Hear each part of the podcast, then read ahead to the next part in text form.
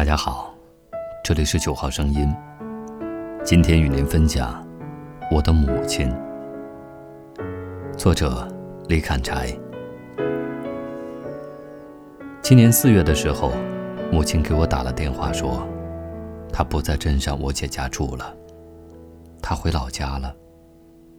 其实姐姐也是心疼母亲，才接她到镇上来住，因为在老家，母亲总有干不完的活。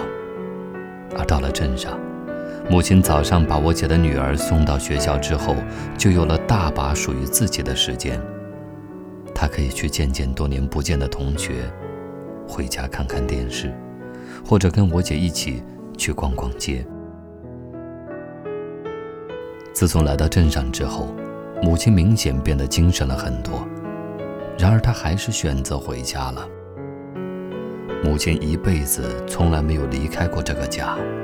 外婆生了四个女儿，却没生一个儿子，这让重男轻女的外公十分郁闷。后来只有招赘我爸到家里做上门女婿。之后，我爸跟母亲一起把整个家撑了起来。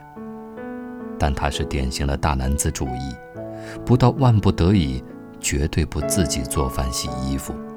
从来都是母亲在伺候着他。外婆活到了九十多，最后的那几年基本都是卧病在床，是母亲一直在照顾她。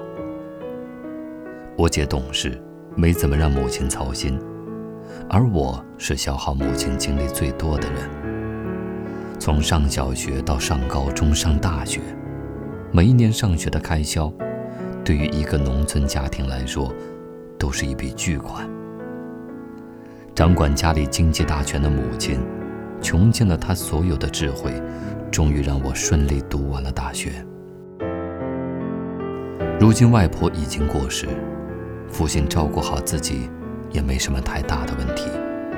姐姐嫁人，我参加工作，母亲似乎终于可以离开那个让她操持了一辈子的家，为自己活一回。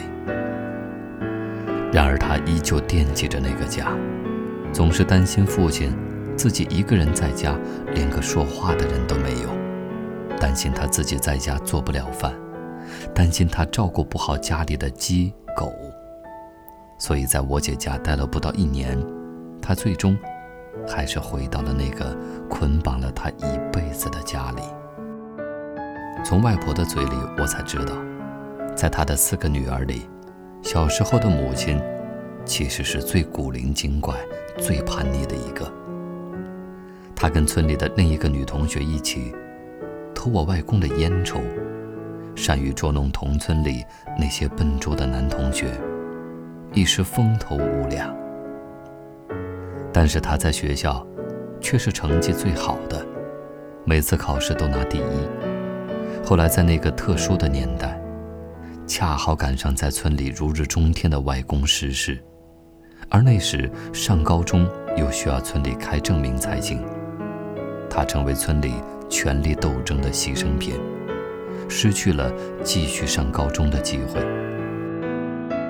退学后，他本来可以接外公的班，但是由于外公重男轻女，把这样的机会让给了侄儿，所以母亲只能回到老家务农。如今，我外公的侄儿，我的大爹，已经在副镇长的位置上退休了。对于外公，母亲不可能没有抱怨。外公外婆原本想留我大姨在家里招上门女婿，可惜大姨并不愿意留在家里，嫁了出去。抱怨归抱怨，最终选择留在家里的，是母亲。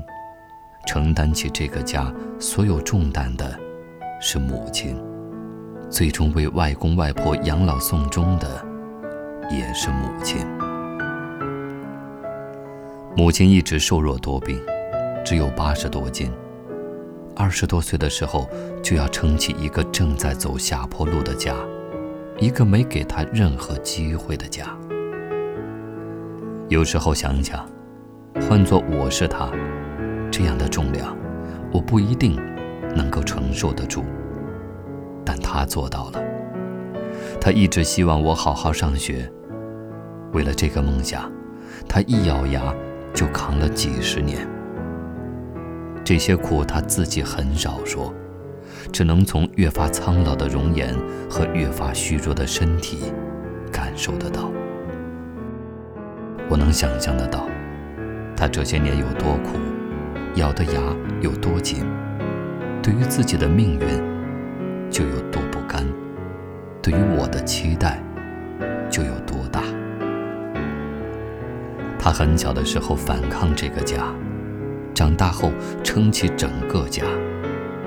他一直希望有一天在完成使命之后，他能离开这个家，自由自在地活几天。但临到老了，我跟我姐都离开了，他也终于自由了。